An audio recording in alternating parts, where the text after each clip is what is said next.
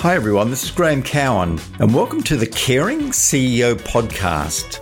We created this podcast because we believe that every leader's number one priority is to build a more caring and resilient team who enjoys growing together. It is my job to interview CEOs and other senior leaders who value building both a culture of care and a culture of high performance. I'm very keen to understand how they do this, and I'm sure there'll be lots of insights and tips for anyone who wants to build a high performing team.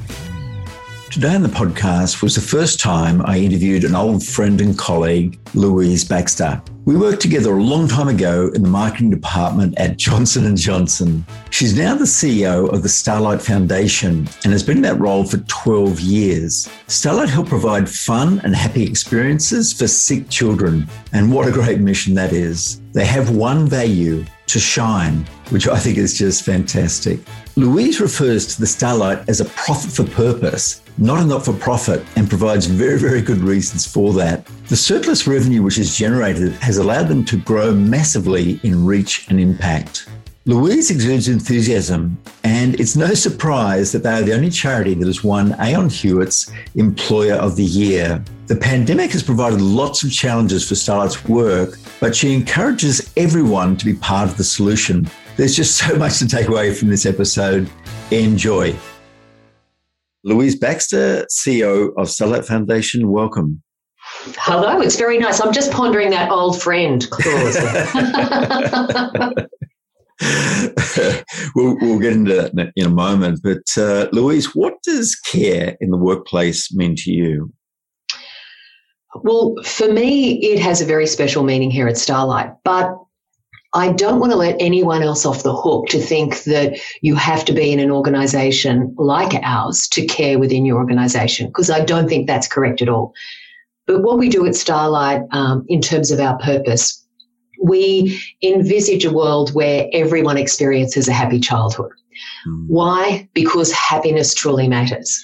And our mission within that is to brighten the lives of seriously ill and hospitalized children and young people. Mm. For us to be an authentic organization, we could not have that purpose and not authentically as an organization care not only about those children and young people and families we support, but for our entire team and everyone who interacts with us, quite frankly.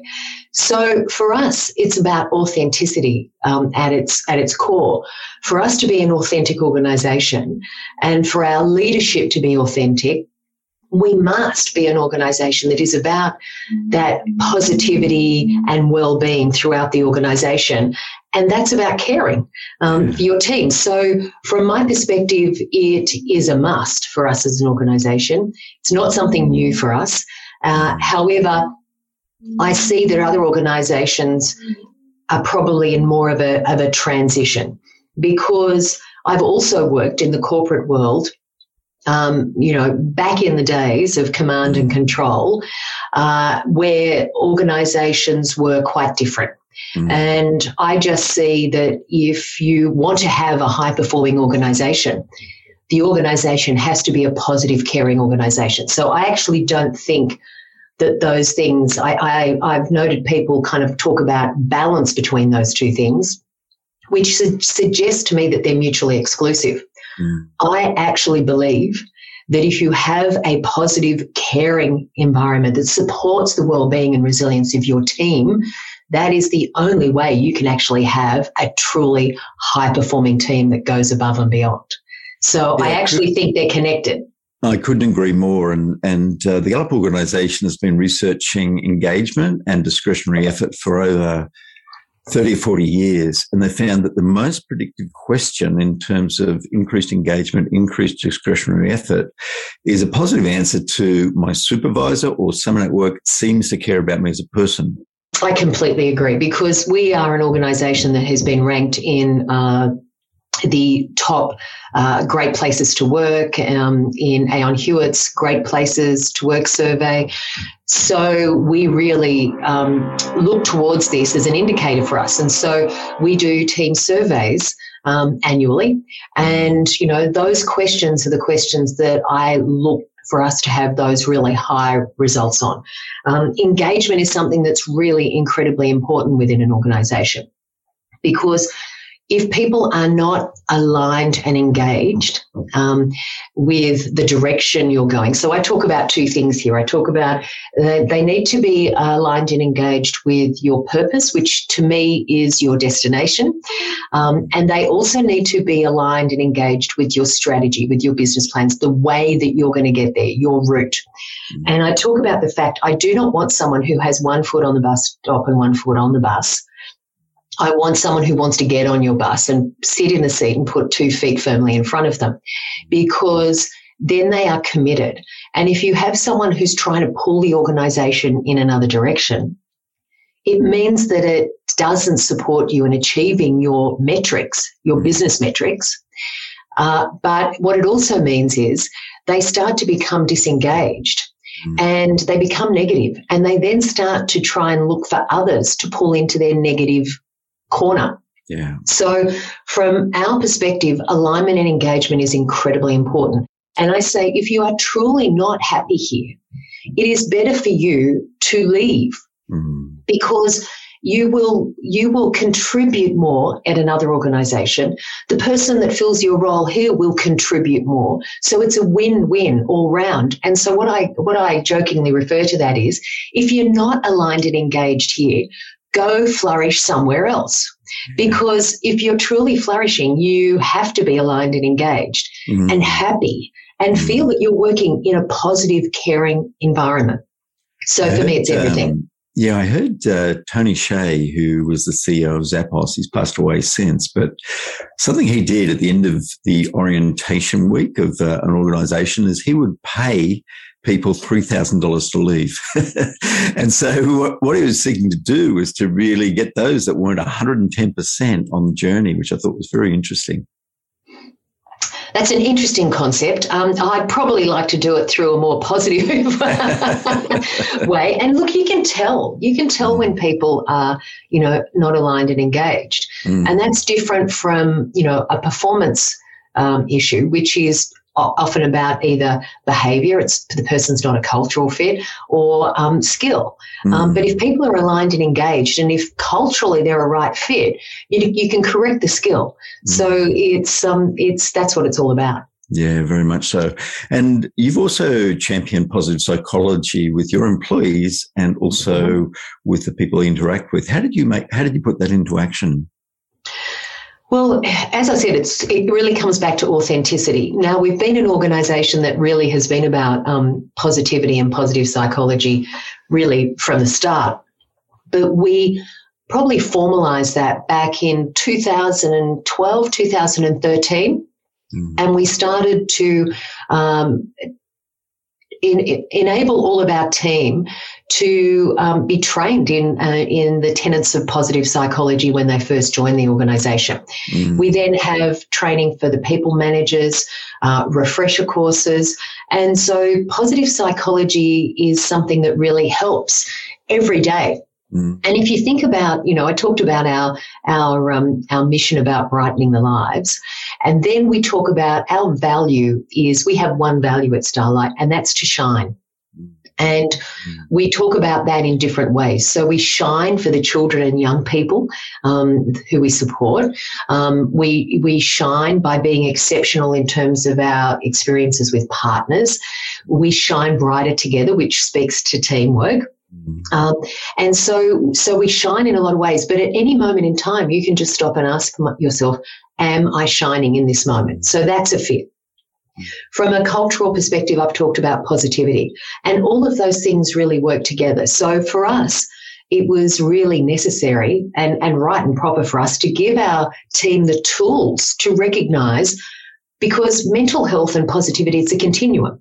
Yeah, of course. And on any on any given day, you can move up and down those. Different mm. scenarios can move you. Mm. And so what you need to be able to do is recognize within yourself when you're sliding down yeah. into a more negative mental health space mm. and what can you do to do to to lift yourself and so we talk about that here as boosting your mood yeah. and that's never been more important than now as people are working from home.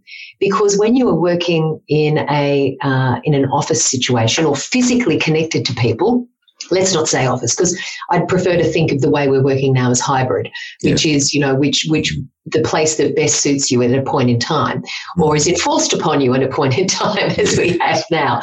Um, but I, I think that um, that uh, you really need to to be able to know, recognize within yourself mm. that something's not right here, and what do I do? So and we're also looking out for others. So on Teams meetings, when we can see all those faces, you some, you're looking intently as a manager all the time and you're thinking that person doesn't look like they're 100%. Need to hop off the phone, either call their direct manager or call that person directly.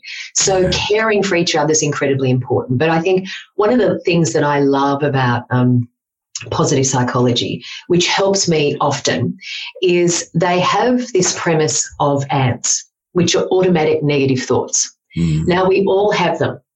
Mm. Sometimes you have ants crawling all over you. you know, that moment when you are asked to, I don't know, attend a meeting and you think, why have they called me to that meeting? Oh my goodness, it's going to be because of blah, blah, blah, XYZ. And you go into this negative realm of all the negative things that that meeting could be about. Yeah. They might be calling that meeting to tell you that they want to give you the contract, that they want to give you a salary increase. I don't know. There's a whole raft of really positive reasons. Yeah. But somehow in our minds, we go into these automatic negative thoughts about something.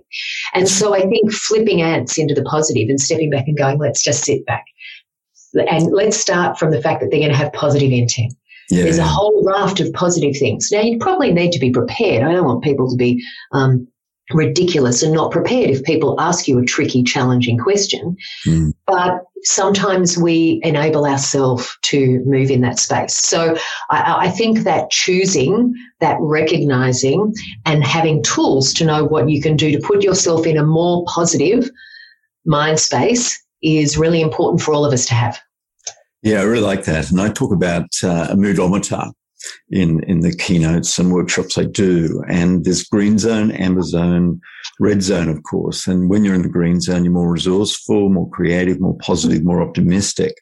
But Harvard Business Review has also showed that when you are in the green zone, you're 31% more productive, 37% more influential, and 300% more creative. So it really is a, a no brainer. And it, it, doesn't mean we don't go down that moodometer, but also just knowing if you can catch it early and knowing the things you can do that make a difference, whether that's a walk outside or catching up with a friend or whatever. We all have ownership of our mood and, uh, you know, responsibility to try and boost it and bring it up as well. That's exactly right. And that's why we call about talk about what are you doing to boost your mood. I, mm. I say it on my national team meetings regularly, mm. and we have our team are all trained in this, and we ask people to make sure they're doing those things. And also, how can you flip that negative into a positive? And you speak about um, you know, those performance metrics that you just mentioned. Mm. That's exactly why I don't think that this is about balance. Mm. This is about you must have, if you are a leader of today and the future, Mm. You must care for your team. You must you must show that openly. Mm. You must be authentic about that. And then what will happen is you will have a high performing team. And things mm. like as you just said, creativity is boosted. Mm. Um, you know, innovation is boosted. Mm. Collaboration is boosted. All of those things that you want that drive business metrics. And I often say this is not about fluffy stuff. Mm. This is about business metrics. Every single business metric at Starlight has been improved because of the way we address, because of our culture, our values, and the fact that we provide the tools to the team to, to support themselves and each other. Yeah. You describe your organization as profit for purpose. Would you mind just explaining what that is and why you've provided that tweak for your organization? I think it's nonsense that uh, this sector is referred to as the not for profit. Mm. There is no other sector on this earth that describes itself as what it is not. and and I always say that, um, it, quite frankly, it also has this stigma of we are therefore well, historically it's had this stigma that the sector is somehow um, uh, not effective. Uh, and I think it's that not for profit title that actually can convey some of that. Mm. In fact, we are about maximum profit. We actually have much higher profit. We pour it back into our programs, into our research, whatever it is that your mission is as your um, within this sector. You actually work on higher profit margins than any other commercial organisation. You just feed them straight back into whatever your purpose is. Yeah. So yeah. my my take on that is not that we're not for profit. You know, any dunce can run a business and not make a profit. Mm. We are a smart, effective sector, and we are a profit for purpose because we maximize our profit and use it for purpose. Yeah. So that's where I think the differentiator is. And for me, again, it's uh, flipping a negative into a positive, and I'm not very big on negatives. and that's allowed you to grow quite dramatically, hasn't it? And uh, could you just give provide some of the metrics um, that has has um, appeared while you've been CEO? Okay, well, we've um, uh, we've grown. Well, we we have a bit of a, a, a blip in that at this point in time. of course, because because COVID has uh, uh, driven a bit of a, a curveball for us. But Mm-hmm. um, our revenue has grown from around sixteen million uh, dollars in 2010, let's say, to uh, around $40 million. But most importantly, our uh, program delivery. So back in 2010, uh, we delivered about 145,000 positive Starlight experiences to children and young people and their families. And in 2019, we delivered over 625,000 positive Starlight Yeah. experiences. yeah, So the growth in our program delivery has been significant.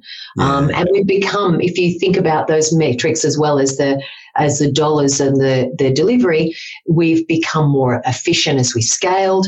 Um, so I think that, as I say, if I look at any business metric, the organisation has become more effective. Our social return on investment, we we measure our social return on investment, and that has grown. So yeah. we're now delivering um, for uh, the programs that we measure in this way um, over $5 of value for every dollar we invest. Mm. And so a, a return on investment of in excess of five to one is pretty good. And we we were first in the la- in the high threes and high and early fours for those, and now both of those are over the five dollars um, for every dollar we invest in those programs, um, which is which is really positive. And that's why Mm. we did those not to pat ourselves on the back, so that we constantly could improve, yeah. and that's what we look to do. Yeah, and the, and and your revenue surpluses have allowed that growth. They've, they've helped to fund that growth, and that's why you call it a profit for purpose. I think it's uh, That- exactly. Mm, Yeah, exactly. I really like that. If you believe, like we do, that a leader's number one priority is to build a more caring and resilient team who enjoys growing together, you may be interested in these three free resources we've provided at our website, factorc.com.au. The first one is the We Care Credo poster, and this contains the mindset and values of teams that prize self care, crew care, and red zone care. The second resource is a poster called How to Support a Teammate in Distress. And this provides easy to follow instructions on how to identify someone who's struggling, how to have the Are You OK conversation with empathy, and how to guide them to the help that they need. And the third resource is a building a mentally healthy culture checklist. And this provides items to think about before you launch an initiative, how you do a great launch, and then thirdly, how to keep the momentum going following the launch. These three free resources can be found at factorc.com.au. I have a um, a good friend that I meet every Thursday morning. So, and we go for a walk really early. And um, Richard is a partner at KPMG, but he's also been, he and his wife have been very unlucky. You know, they had a, a son and, uh, or two sons that were, had a real genetic illness. And, uh, their first son has uh, died, unfortunately, at the age of 16. And their second son is very unwell. And, uh, but he, when I we were walking this morning, I, I told him that I was catching up with yourself. And he just, um, discussed the the really positive impact that Starlight had on his his children. You know, the Starlight Room had made such a big difference. His uh, son had been scheduled to have surgery. I think it was about a week ago. Went under anaesthetic, and they found out there was a urinary infection, so they had to stop. So, wakes up, didn't have the surgery. They'd been preparing for all this sort of stuff, and uh, the first thing that uh, the son said to Richard was, "Can I go to the Starlight Room?" And mm-hmm. um, it's it's uh, must be great to hear stories like that. Uh, I hear that story so often, and people will often say to me, "Oh, it must be really sad working at Starlight." It's like, "Oh no, it's not. Starlight is the happiest, most positive, inspiring place to be. And when you speak to parents, they don't ever, and children and young people, they do not remember the pain that they went through. They do not remember the 43 surgeries, the, the time away from friends. They remember their time, the joy, the happiness, the fun that they had interacting with Starlight programs in the hospital. And that's what I say. What we do at Starlight is so incredibly simple, yet so powerful. Mm. We give children and young people who have their ability to just have pure joy and be fun and they have that kind of taken away from them because all of the, the treatment of the illness or injury um, is really difficult and mm. and it's it's it causes anxiety and stress and it's painful and children, as we all know, are easily distracted. So if we can distract them, positively distract them, mm-hmm. it means that their memories then, and, and, you know, having a serious illness, that's a trauma. For these children. But if their memory is of the happiness and joy and the fun, and children can replace that because we are beings who want to, you know, we are positive beings at our very uh, center. Mm. So if that's what the children remember, and I hear stories of, of parents saying that before Starlight was in a hospital, they had to take their child for treatment and they would be dragging them into the car and the child would scream the entire way to the hospital yeah. And then since Starlight was in the hospital, the child is it bounces into the car, is in the front seat, and needs to be dropped off at the hospital before the parent parks. So and they run into the Starlight Express room.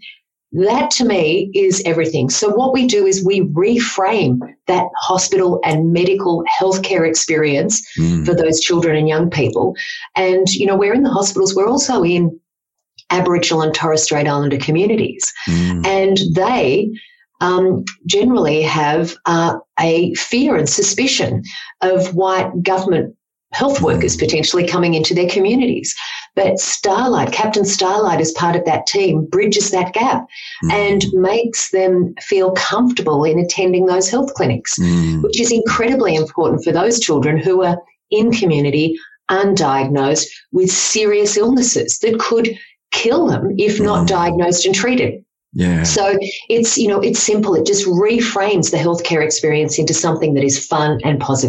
And that's what the kids remember. And it's a big win for the parents as well, you know, just seeing that change, like a huge win for them because, you know, they're, they're under so much strain. My, my uh, sister is a nurse at Bear Cottage. And one of the things she did there was to put together a wellbeing program for the parents because they've been running their own batteries dry, you know, through trying to care for a very, very sick child. And, um, and so, yeah, it's, it's, it's more than just the child. It's, uh, you know, their family at least, but also friends as well. You're um, absolutely right. You know, I sometimes, if I'm in the hospital, you will see the child who is managing, and you look across at the parent mm. who has spent sometimes months in hospital, sleeping in the bed, you know, sleeping beside the child, mm. and the, the parent is absolutely spent. Mm. And the parents will say to us, when Captain Starlight, um, you know, came into the room and my child smiled for the first time in months I then realized that my child was still there within the illness. Yeah. And I think that's something that's, you know, really powerful. And, you know, Bear Cottage is a palliative care um, hospice. And uh, we, but the thing about palliative care is that 70% of children who are in PAL care are in at home palliative care.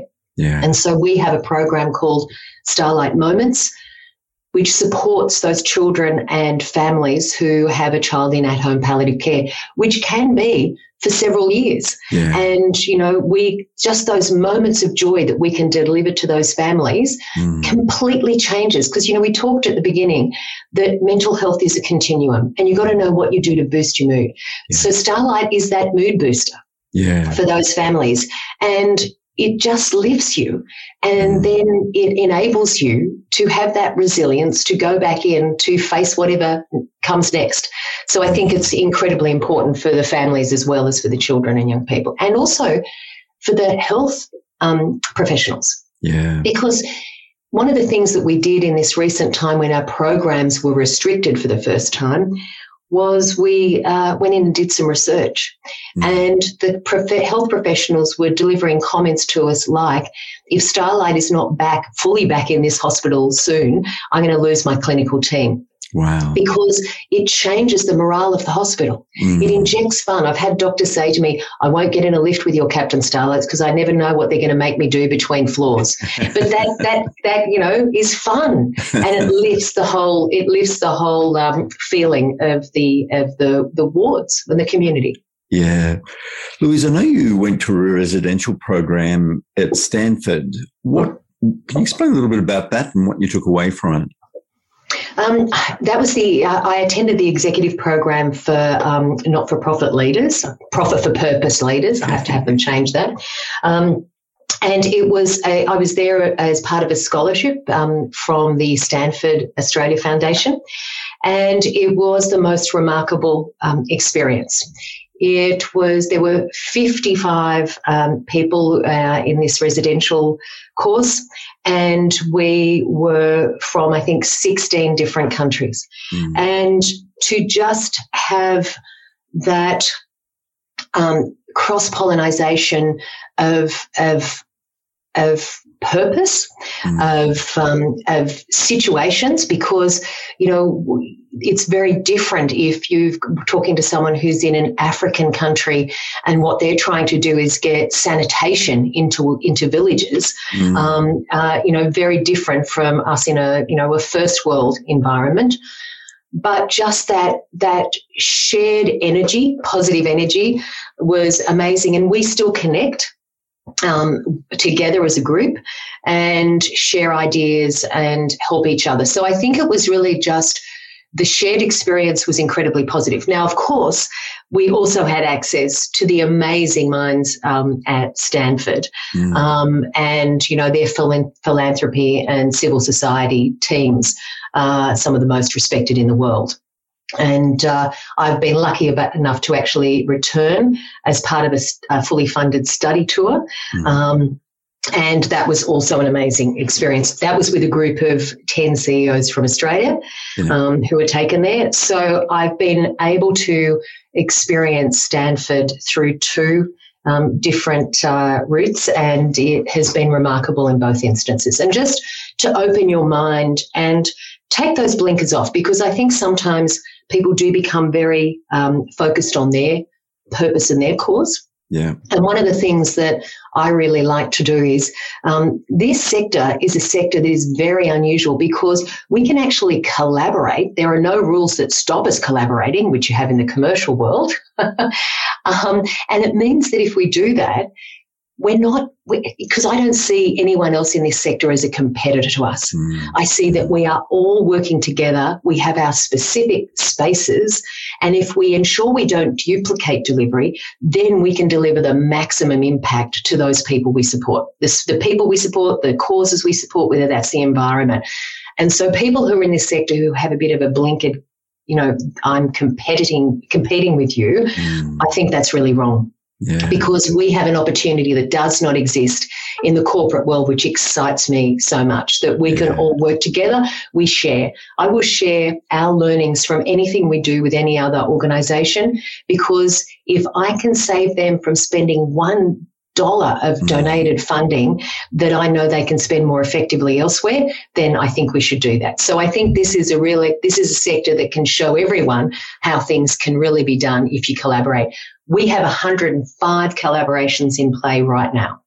Mm. And so that's us working with other organizations in a whole variety of ways. So, you know, when we go in community um, through our Starlight's Healthier Futures initiative into remote Aboriginal and Torres Strait Islander communities, we're always partnering with another charity organization yeah. um, to deliver in those, those spaces. So I think uh, the more we work together, um, the more we can all achieve.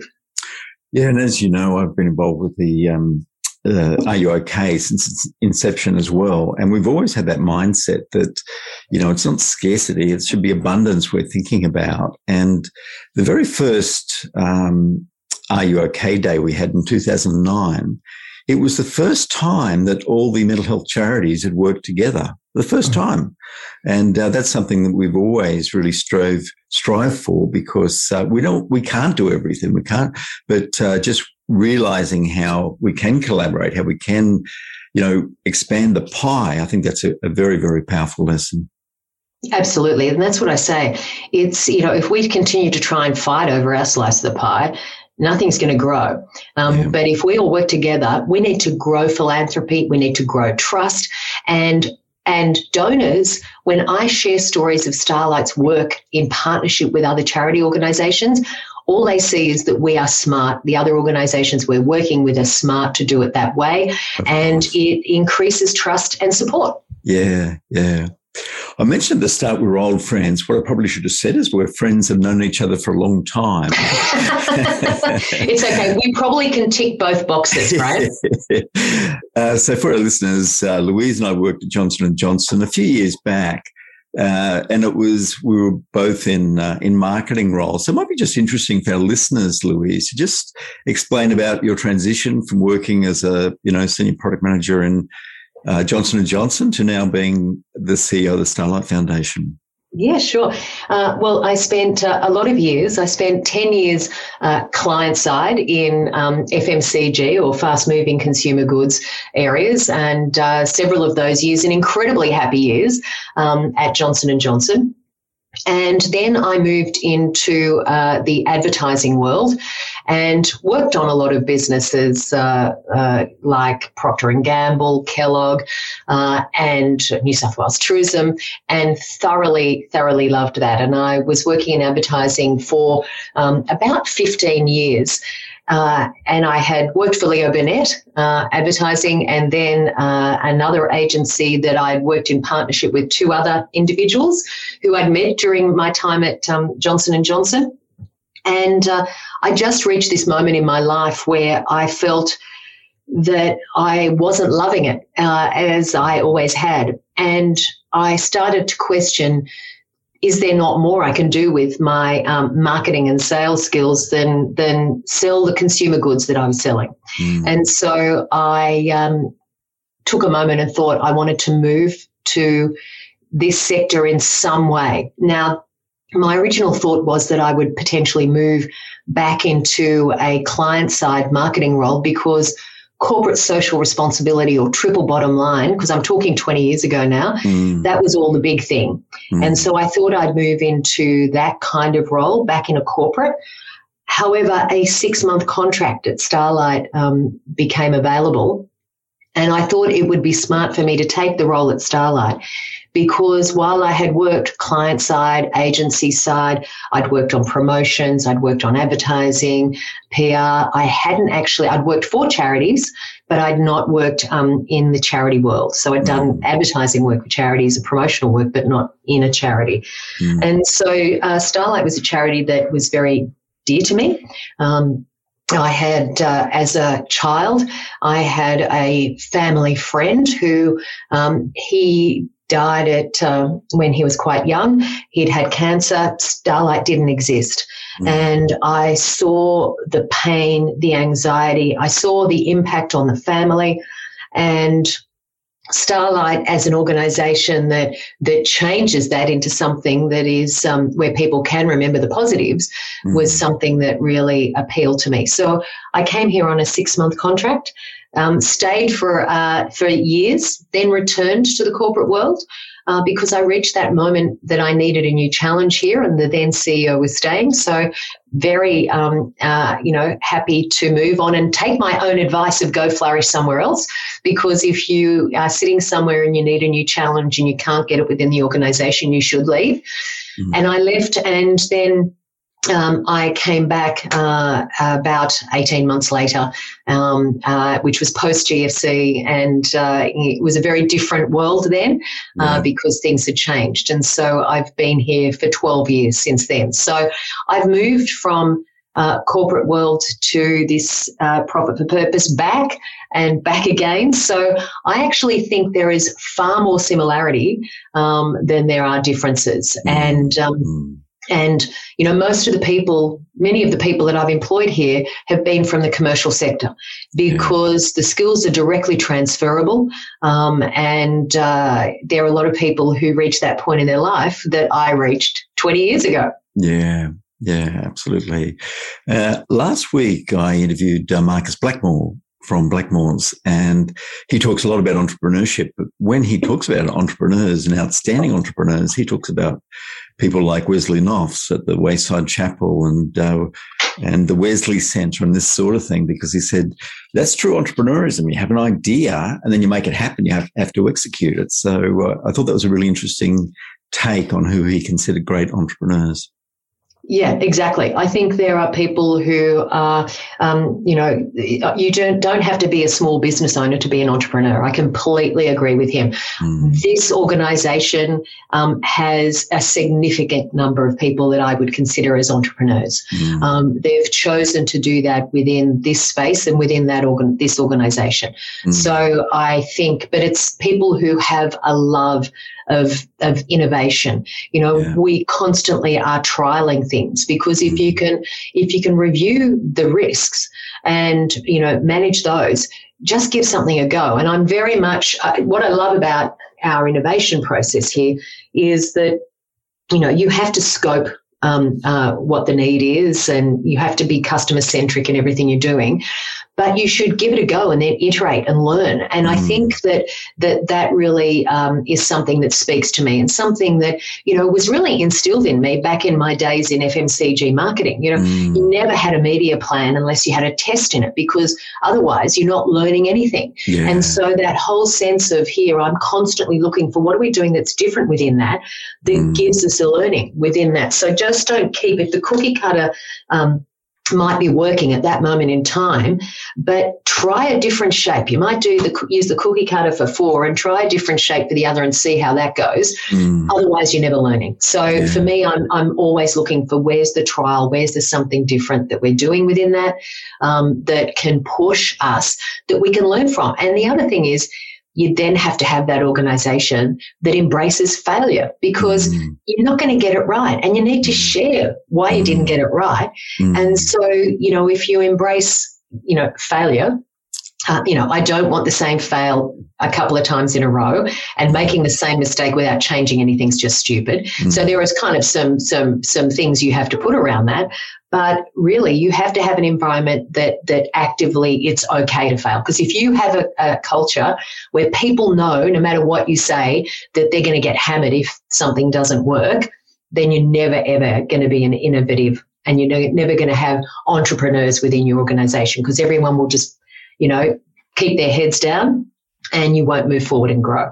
Yeah, hundred percent. We we turn that psychological safety, you know, where people can be themselves, they know they can take risks, and know that they'll be supported if things don't go wrong. And uh, it's it's been determined as the number one success factor for teams is is just what you described, and um, it makes a lot of sense. I also had uh, you know a very t- positive time at uh, Johnson Johnson, and it is the only organization in my career where even, you know, 20 plus, plus years later, there's a number of us that meet every year. And uh, it's certainly, why do you think, what was unique from your perspective about your time at Johnson & Johnson? I think we all had, we were all focused, really focused um, on business outcomes. But the group of people, the, the, the marketing crew that we had there at that point in time, we were also, we did care for each other. Mm. And we also had fun at work. Yeah. You know, I can remember people going out for lunch. And back in those days, we didn't have offices and we didn't have um, open plan. We had that mm. that halfway house where you had those petitions that set you an office space, and of course somebody would go out to lunch and we'd all uh, be in on the prank. And by the time they came back, their their their space was gone because we'd moved all the petitions, and it was a bit of fun. So I think I think back then we we were focused on the outcomes we worked hard, but we also kind of played hard, had fun. And I think that um, that's why, and they were probably um, we were all, you know, young marketing professionals at that point in time, mm. and we've all grown in our careers, but we've all stayed connected. And you're right, it's um, you know, it's a joy to catch up with that team. Um, but I also catch up, you know, uh, with the team that I worked with at Leo Burnett. Um, so catching up with those team members that you had all those years ago, um, I think it shows you the culture of that place at that point in time. Yeah. And the culture is something that isn't directed to you top down mm. you know that's something that that is within your organization. And i think yeah. those people bring that. One thing Johnson Johnson had, and this is way before it was popular, was you know the credo, and this was a definition of what the company stood for, and it was always first priority was to the mothers and uh, that use the products, uh, then it was to the healthcare workers, then it was to the staff, and finally to uh, the, the, the stockholders, you know, the people that uh, held the shares. And this was introduced in 1943. And I know that when, when Robert Johnson introduced it, he had, I think, four board members resign because uh, they just didn't think it was right to have, you know, stockholders right at the bottom. But it has proven to be a real key factor in their ongoing success. And if you look at um, highly successful companies, Johnson Johnson is one of the few that is still in the top uh, 20 by market value in the world. You know, a lot of the others are, are Facebook and, and uh, Google, et cetera, et cetera. But it's quite remarkable, isn't it, how it has evolved and still stayed relevant um, over 100 years, 100 years later.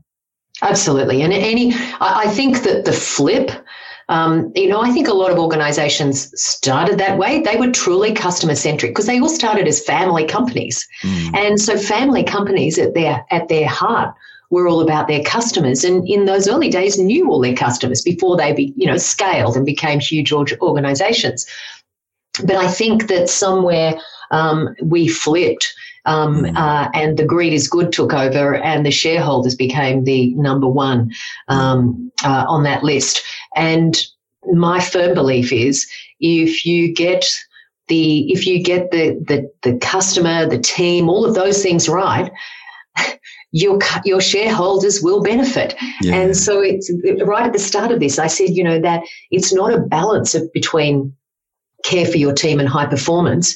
If you don't care for your team, you will not have a high performing team. Absolutely. And it's in your shareholders' interests that your team is high performing. So why wouldn't you want it? So I, just think that somewhere along the way uh, that flipped, and that that was that was you know uh, wrong. And I think that we've seen the folly um, of of that in recent years, where you know money is everything, and it's not. You know, happiness is far more important. when you think about your leadership style now, has there been any book or any person who's had a big impact in the way that you lead now? Uh, look, I think, Graham, it's. Um, if I open my cupboard here, there's a bazillion books up there. Um, and there's also been a lot of people. So mm. there are people I have learned from, and I think you need to listen. And some of those people have been people who rep- who reported to me, who were you know my direct reports, mm. who called me when I you know wasn't doing something well mm. um, that made them feel uncomfortable that I've taken stock of and now would never do. Mm. Um, uh, there've been um, clients.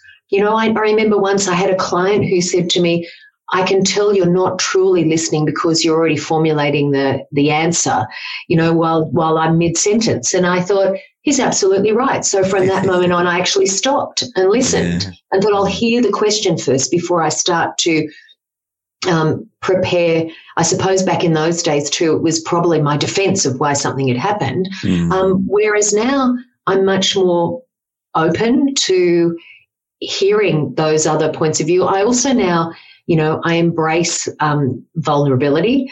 I am very anti perfection. Um, and I think that probably back in those days, I would have, you know, 30 years ago, I probably would have liked to have said proudly that I was a perfectionist.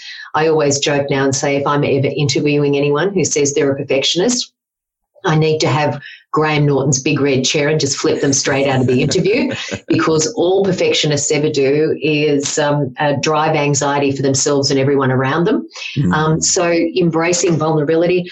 And, um, you know, I, I've had, you know, a boss who once said to me, I'm going to back you. Um, and even if you're wrong, I'm still going to back you. Mm. I'm like, those kind of things are very empowering. And then you learn those as you go along. And um, and you they become part of your style. I also had one of my mentors who shared with me um, how to be the naive inquirer, um, and I, that's been something that I use so often. And, you know, the trick in that is you might already know the answer or you know, might know what you think they're telling you, but you act as though you don't and you probe and you get much more valuable information. So I think that questioning, listening um, is probably the area where I've I've learned most.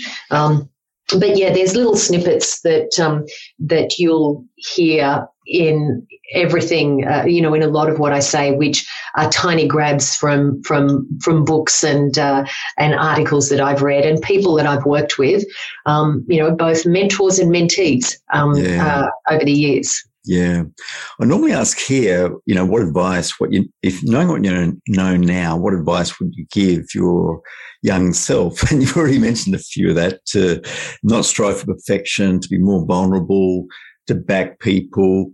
Any other advice that you would give to yourself, knowing what you know now, if you go back and talk to when you were um, uh, just just out of uh, uni? Yeah, I, I think they would be the key things. I think the perfection one is a big one. Mm. It's okay to be vulnerable and ask. Mm. I, I'm a big believer in asking. Um, and and reaching out. You know, I have a I have a large um, I have a large network. Um, I never burn bridges. That's the other piece of mm. advice I would give people. People who burn bridges, I just don't know why they do it. You just never know mm. who or what's going to pop up. So just bite your tongue, um, you know, and always be nice.